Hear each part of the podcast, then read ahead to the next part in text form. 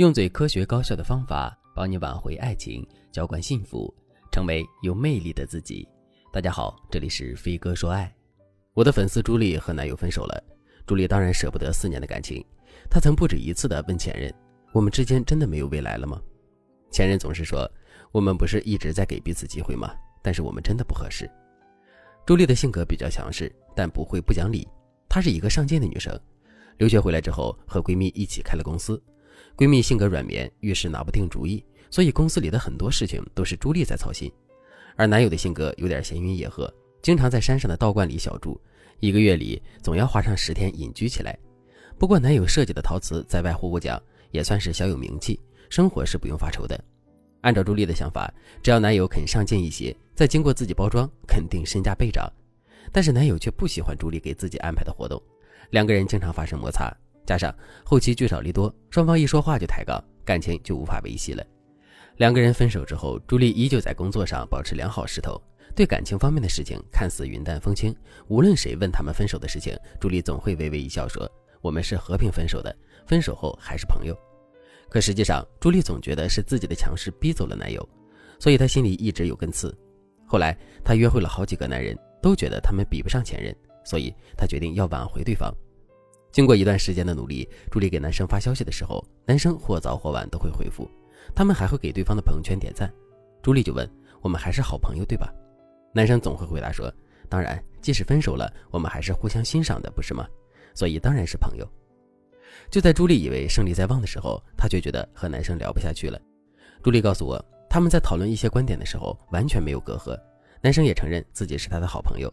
但是每次当朱莉话锋一转说“我们出来坐坐吧”，很想听你聊这些，这个时候男生总会延迟回复，并告诉朱莉：“不好意思，最近没空啊，我年底很忙的。”朱莉和男生谈了四年的恋爱，对方一张口，她就能听懂男生的潜台词。她当然知道男生这是在拒绝自己，于是朱莉就来问我：“老师，前任之间真的会有纯洁的友谊吗？他真的拿我当朋友了吗？”如果正在听节目的你也遇到了一个要和你做朋友的前任，你想挽回对方却不知道该怎么做的话，那你可以添加微信文姬零五五，文姬的全拼零五五，让我来帮助你实现爱的心愿。其实要我说，和前任做朋友这句话本身包含着好几种内容，大家听我来帮你们分析一下前任和你当朋友的几个原因，你就知道该怎么挽回对方了。第一种，分手后你们情伤难愈，只有在短期内互相联系才能缓解痛苦。所以这个时候，朋友二字就是合情合理的解药。比如你们刚分手，还会保持和对方分享生活趣事的习惯，对方也会顺着你的话说。如果对方不回复你，你就会患得患失。这是因为分手之后想要戒断你们互相融合的习惯很难，所以你们的这段友谊就只是疗伤式的友谊。疗伤式的友谊该怎么复合呢？我可以告诉大家，如果对方伤痛彻底好了，那你们的这段友谊就有就此陷入沉默的危险。你必须要在对方还需要你的时候解决你们之间的问题，重新感动对方，然后让他陷入到摇摆不定的情绪。这个时候，我们再用柔情和重视，让对方对这段感情有新的看法，我们才能够引导对方和我们复合。如果你们已经陷入到这种疗伤式的友谊，你还想和对方复合，那么复合的时机非常重要，把握不好就会稍纵即逝。你一定要果断出手。第二种，分手之后你们还能当朋友的原因是，你们之间还有继续联系的价值。比如，你们可以互相提供情绪价值、硬性价值、社交价值等等。特别是在一些重视利益、人脉的圈子里，和平分手之后宣布继续当朋友的例子特别多。因为这些圈子里的人更看得开，也更现实。买卖不成仁义在嘛。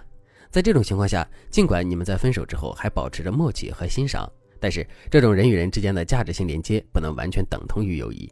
此外，如果你们不是互相提供价值，而是你单方面的提供价值，才勉强和对方成为朋友。那么，我劝你赶紧后撤，想一想你现在的做法到底有没有收益。我之前知道一个女孩，每天都会给前任提供大量的情绪价值，前任心情不好就找她倾诉，可平时她并不怎么回复女孩的信息。最后，女孩等了对方好几年也没有下文。所以，如果你和前任保持价值性友谊，你想和对方复合，就要确保你们之间的地位是平等的。如果对方只是想和你保持在朋友的关系，让你提供一些价值，那么你的任何可以讨好、委曲求全的招数，在这一段不平等的关系里都不可能让对方再次珍惜你。如果你们分手之后陷入价值性友谊，不管你具备对方需要的什么价值，你要做的就是从点开始，逐渐扩大你对他的影响力，并且展示你的更多价值。同时呢，你也要保持框架，这样你才能够重新吸引对方。这个时候，你偶尔的示弱和依赖，才能够让你重新吃定这个男人。第三种分手之后你们还能当朋友的原因是你们还爱着彼此，只是出于各种原因无法承认罢了。这种友谊就是旧情式友谊。通常在这种情况下，你们精神上的连接会大于肉体上的连接。什么意思呢？就是你们反而不会联系的太频繁，双方都会保持一定的克制。如果你们分手之后陷入到旧情式友谊，而你想复合，记住三件事：保持联系，保持求助，保持关心。但是这三件事都要做的浅淡而长久。你要懂得间歇性的暴露你的需求感和表达对对方的关注。